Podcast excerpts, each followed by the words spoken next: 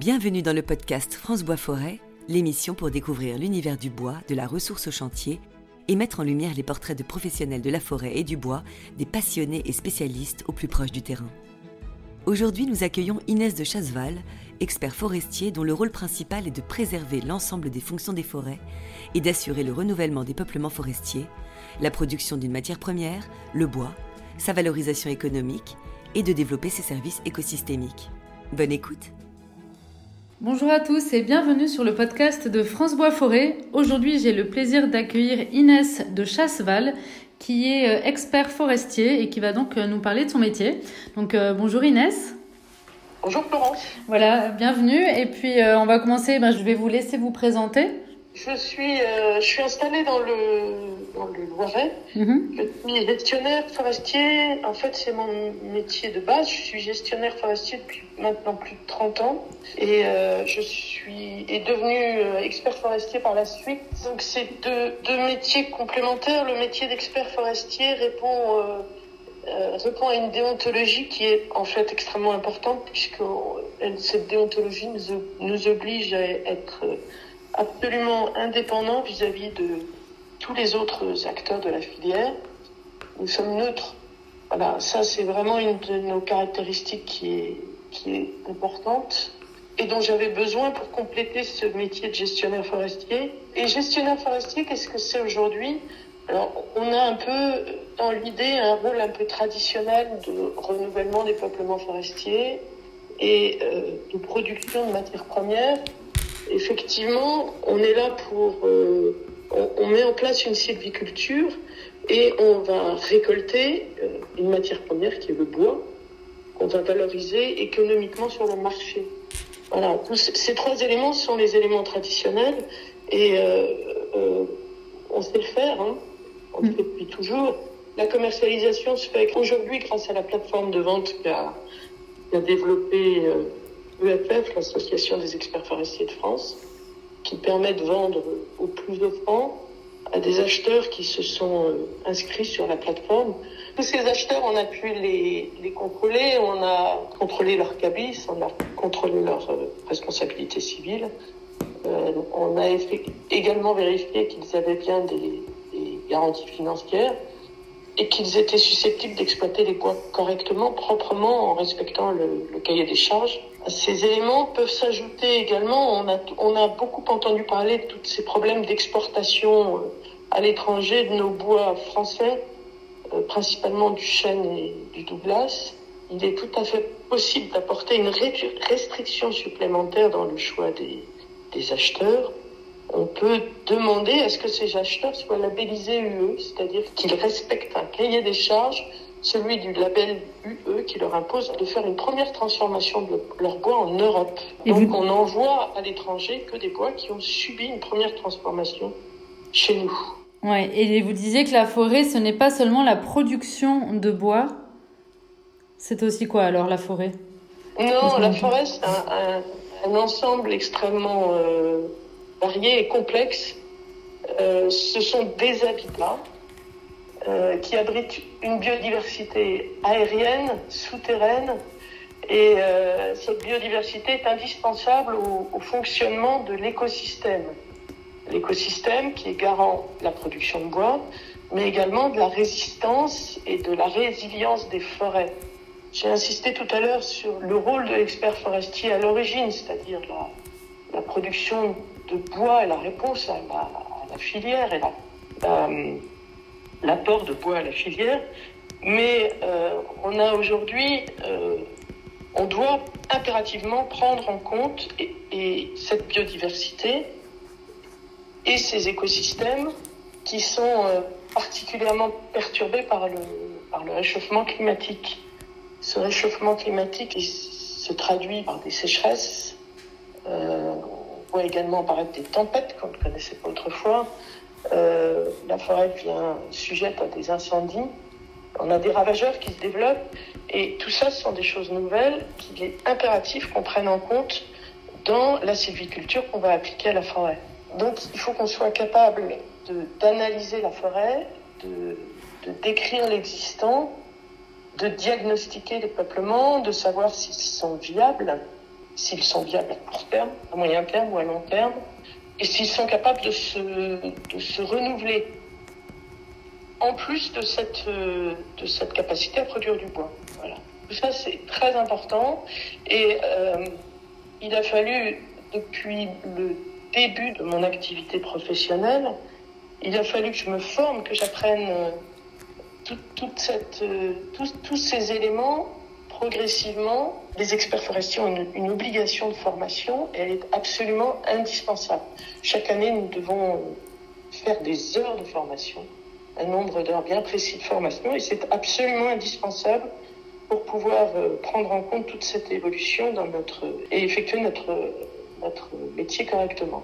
On est en plus soumis à des contraintes qu'on peut appeler des contraintes sociétales, c'est-à-dire que la société se rend compte aujourd'hui de l'importance de la forêt comme étant un espace de promenade, mais en plus un espace indispensable dans notre équilibre de vie.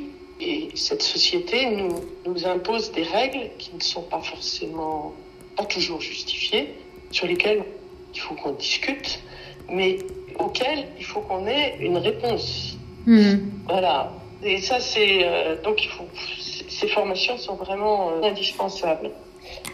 Et à, quel moment vous êtes confronté justement euh, à, la, à la société? Enfin, à quel moment vous pouvez apporter vos réponses En fait, vous êtes directement parfois interpellé justement sur le terrain, un peu des, des gens qui, qui se demandent ce que vous faites sur, sur cette parcelle, etc. Enfin, les, moments les plus marquants, on peut être interpellé au moment où nous faisons les marquages. Mhm. C'est-à-dire qu'on croise des gens en forêt qui nous demandent pourquoi on intervient, pourquoi on coupe des arbres?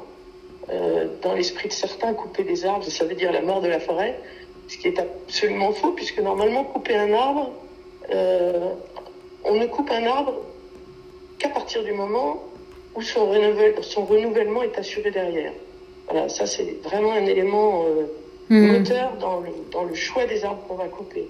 Voilà, toujours le renouvellement de la forêt. Donc il peut y avoir une régénération naturelle, il peut y avoir une régénération artificielle par plantation. Ces éléments sont pris en compte au moment où on choisit un arbre qu'on va couper. On est interpellé aussi quand on, on réalise des coupes, euh, très souvent en bordure de route, des coupes à rase, hmm. qui est le terme euh, qu'on n'ose plus employer aujourd'hui. Et pourtant, parfois, c'est nécessaire, quoi. C'est ça, en fait. pourtant, euh, c'est dans la vie des peuplements. Ces peuplements, on en hérite. On hérite de la gestion qui a été appliquée euh, dans les générations précédentes. On a des peuplements qui sont constitués d'arbres qui ont absolument tous le même âge. Que fait-on quand tous ces arbres sont arrivés à maturité, présentent des signes de dépérissement et qu'il faut renouveler la parcelle, qu'il faut renouveler le peuplement? On n'a pas d'autre choix que de couper à blanc le peuplement et de le reboiser. Voilà. Donc ça, tout ça ce sont des, sont des éléments nouveaux, mais auxquels il faut répondre. Mhm. Quand on réalise une coupe rase, aujourd'hui, on a le choix entre la régénération naturelle. Si elle est présente, c'est fabuleux parce qu'on va réutiliser des arbres qui sont adaptés au sol sur lesquels on travaille. En revanche, ces essences présentes euh, sont devenues euh, fragiles du fait du réchauffement climatique. On a beaucoup d'essences qui, qui, on a des essences qui disparaissent. Je, je dis beaucoup, c'est pas totalement faux. Dans ma région, on a des essences comme une essence comme le pin sylvestre sur des sols sableux qui est en train de, de mourir massivement. On a des peuplements entiers qui mhm. disparaissent et qui avaient été plantés en monoessence euh, il y a 50 ou 80 ans. Ils ont été introduits euh, dans ma région à la fin du 19e siècle. Alors aujourd'hui, on a ces arbres qui sont matures, euh, qui ne supportent pas la sécheresse et qu'il va falloir remplacer. Alors là, c'est une réflexion de filière. On va introduire de nouvelles essences. Il faut surtout pas qu'on joue les apprentis sorciers et qu'on introduise n'importe quoi, une essence qui n'est pas adaptée au sol. Ça veut dire qu'on a fait une analyse de sol. Il faut qu'on introduise une essence qui va supporter des ensoleillements importants, des canicules, des températures un peu extrêmes, des périodes de sécheresse. Voilà, tout ça, on a à notre disposition grâce aux, scientifiques qui se penchent sur la question depuis euh, malheureusement jamais assez longtemps, hein, puisque on a aujourd'hui 20 ans de recul, hmm. un petit peu plus dans cette recherche. Qu'est-ce que c'est que 20 ans dans la vie d'un arbre? Qu'est-ce que c'est que 20 ans avec un climat qui évolue comme le nôtre en ce moment? Voilà, il y a 20 ans, le climat n'était pas du tout le même. Et les essences qu'on conseillait il y, a, il y a 20 ans, on ne les conseille plus aujourd'hui. Et surtout que aujourd'hui, la vie d'un chêne, c'est plutôt euh, entre 80 et 150 ans, voire plus. Donc c'est sûr que la visibilité qu'on a pour nous, elle est peut-être encore euh, faible. Enfin, Exactement. Donc il faut qu'on soit prêt à réagir. On espère toujours que ces essences, euh, ces jeunes plants qui vont s'installer naturellement, ou les plants qu'on va planter, vont, savoir euh, s'adapter. Ils ont une capacité d'adaptation qui est bien supérieure à celle de l'homme. Donc on peut espérer qu'ils s'adaptent, mais euh, gros point d'interrogation. On ne sait pas tout ça. Donc un, un métier en complète, euh, complète évolution depuis, depuis 30 ans. C'est passionnant, hein mmh. C'est passionnant, mais mais il faut vraiment qu'on soit à l'écoute de tout ce qui se, qui se fait autour de nous, de ce qui évolue autour de nous. Le forestier, il est de passage, en fait. Qu'est-ce que c'est que 30 ans dans la vie de, dans la vie d'un chêne? Son rôle, c'est de transmettre un patrimoine aux générations suivantes. Voilà. Donc, il va apprendre aux nouvelles générations à comprendre ce qui les entoure, et il doit impérativement agir de concert avec tous les membres de la filière, avec tous les acteurs de la filière. Mhm. Voilà, il n'est pas tout seul. Donc il y a, il y a une, une, humilité à avoir euh, qui est gigantesque. On n'est pas les rois de la forêt. On n'est qu'un petit maillon au milieu de... De tout un écosystème finalement. De hmm. tout un écosystème. Hmm. Voilà. Ça, c'est indispensable. Non, ça revient souvent l'humilité des forestiers, c'est vrai, c'est vrai. Et, et, du coup, les, vous, avez l'impression parfois de vous heurter à, une réglementation qui est obsolète qui évolue sûrement, mais... Euh, en, fait, l'évolution est tellement rapide que nous, on a besoin de réagir rapidement. On voit des peuplements, par exemple, qui dépérissent à toute vitesse et pour lesquels on est obligé de demander une autorisation d'exploitation mhm. parce que les, les exploitations de ces parcelles ne sont pas prévues dans les dans les documents de, dans des documents de gestion qui ont été rédigés euh, même dix ans auparavant. Voilà. Pour exploiter une parcelle qui n'est pas prévue en coupe, il nous faut l'autorisation de l'administration. Voilà. Et cette administration peut mettre six mois à, répondre, deux mois, six mois à répondre suivant la législation. Et quelquefois, c'est euh, c'est trop, long. On perd du temps, quoi. Hmm. L'administration aussi, on est soumis dans, le choix des essences à, euh, à une réglementation sur les, espèces qu'on va pouvoir introduire. Euh, on va pouvoir aussi introduire certaines provenances. Et on serait tenté aujourd'hui, euh, même si, je vais prendre l'exemple du chêne Cécile, même si on réintroduit des chênes Cécile, et au contraire, puisqu'on pense qu'ils vont, qu'ils peuvent résister au changement climatique, mais on espère mettre plus de chance de notre, de notre côté en allant chercher ces chênes Cécile dans des zones qui sont plus chaudes que la nôtre, dans des zones qui sont situées plus au sud que la nôtre. Et euh, l'administration nous oblige à des provenances qui ne nous permettent pas de faire remonter ces essences. Voilà, on aimerait pouvoir voir ces évolutions administratives aller plus vite encore.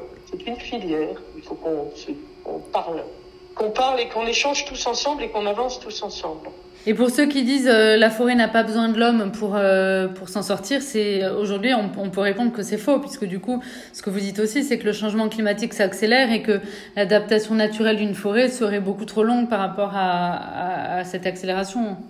Oui, exactement. Donc euh, cette forêt rentre dans notre dans notre vie, dans notre économie. On a besoin du matériau bois. Mmh. Si l'homme n'intervient pas, on aura plus de matériaux. Et on, on connaît l'importance de la forêt comme euh, lieu de stockage du carbone, comme euh, lieu d'amélioration de la biodiversité. Et on connaît aussi l'intérêt de la forêt comme producteur de bois. Le matériau bois, face à ce changement climatique, il a aussi son intérêt. Un grand intérêt on, stocke du carbone dans la, dans la construction, on stocke du carbone dans la, dans la construction, dans l'ameublement. Le bois va substituer des énergies fossiles au travers du bois énergie. qui est aussi décrié, hein, parce qu'on considère qu'on exploite de, trop grosses surfaces. Alors, il faut bien sûr utiliser en bois énergie du bois qui n'est pas propre à être utilisé en autre chose, en bois d'œuvre, en bois de construction. Il y a des bois, il y a des essences qui sont qui doivent être réservées à ce bois énergie, mais euh, mais il se substitue et c'est important aux énergies fossiles. Puis surtout, on préfère s'en servir en bois énergie que le voir partir en fumée lors des incendies comme au Canada par exemple, quoi. Euh, ça, c'est sûr. Voilà, et ces incendies, c'est une nouvelle évolution. Hein. Mhm. Il y a encore cinq ans, je pense que je disais euh, les incendies chez moi jamais. L'année dernière, on a eu euh, des surfaces importantes qui ont brûlé euh, tout autour de moi, des, des, forêts que je, gère qui ont brûlé. 3 hectares, 20 hectares. Voilà, donc il faut s'en préserver aussi aujourd'hui. Il faut y réfléchir. C'est une nouvelle évolution de notre métier aussi, auquel qu'il faut impérativement qu'on prenne en compte dans notre gestion et dans la sylviculture qu'on met en place. Ouais, bah c'est une belle conclusion en fait. Hein, voilà, être euh, rapide dans les dans l'évolution, hein, puisque du coup la forêt va évoluer rapidement, donc il faut aussi avoir une une gestion de plus en plus rapide hein, par rapport à ça et puis pas, et pas tout seul quoi. Voilà s'entourer de, de l'ensemble de la filière des scientifiques des pépiniéristes et, et bien sûr de l'administration. Merci beaucoup Inès pour, euh, pour toutes ces explications sur votre métier. Euh, si jamais les gens veulent vous poser des questions contactez directement les experts forestiers de France sur leur site internet. Voilà. Et eh ben merci beaucoup. Merci. Au revoir Inès merci. Au revoir Florence.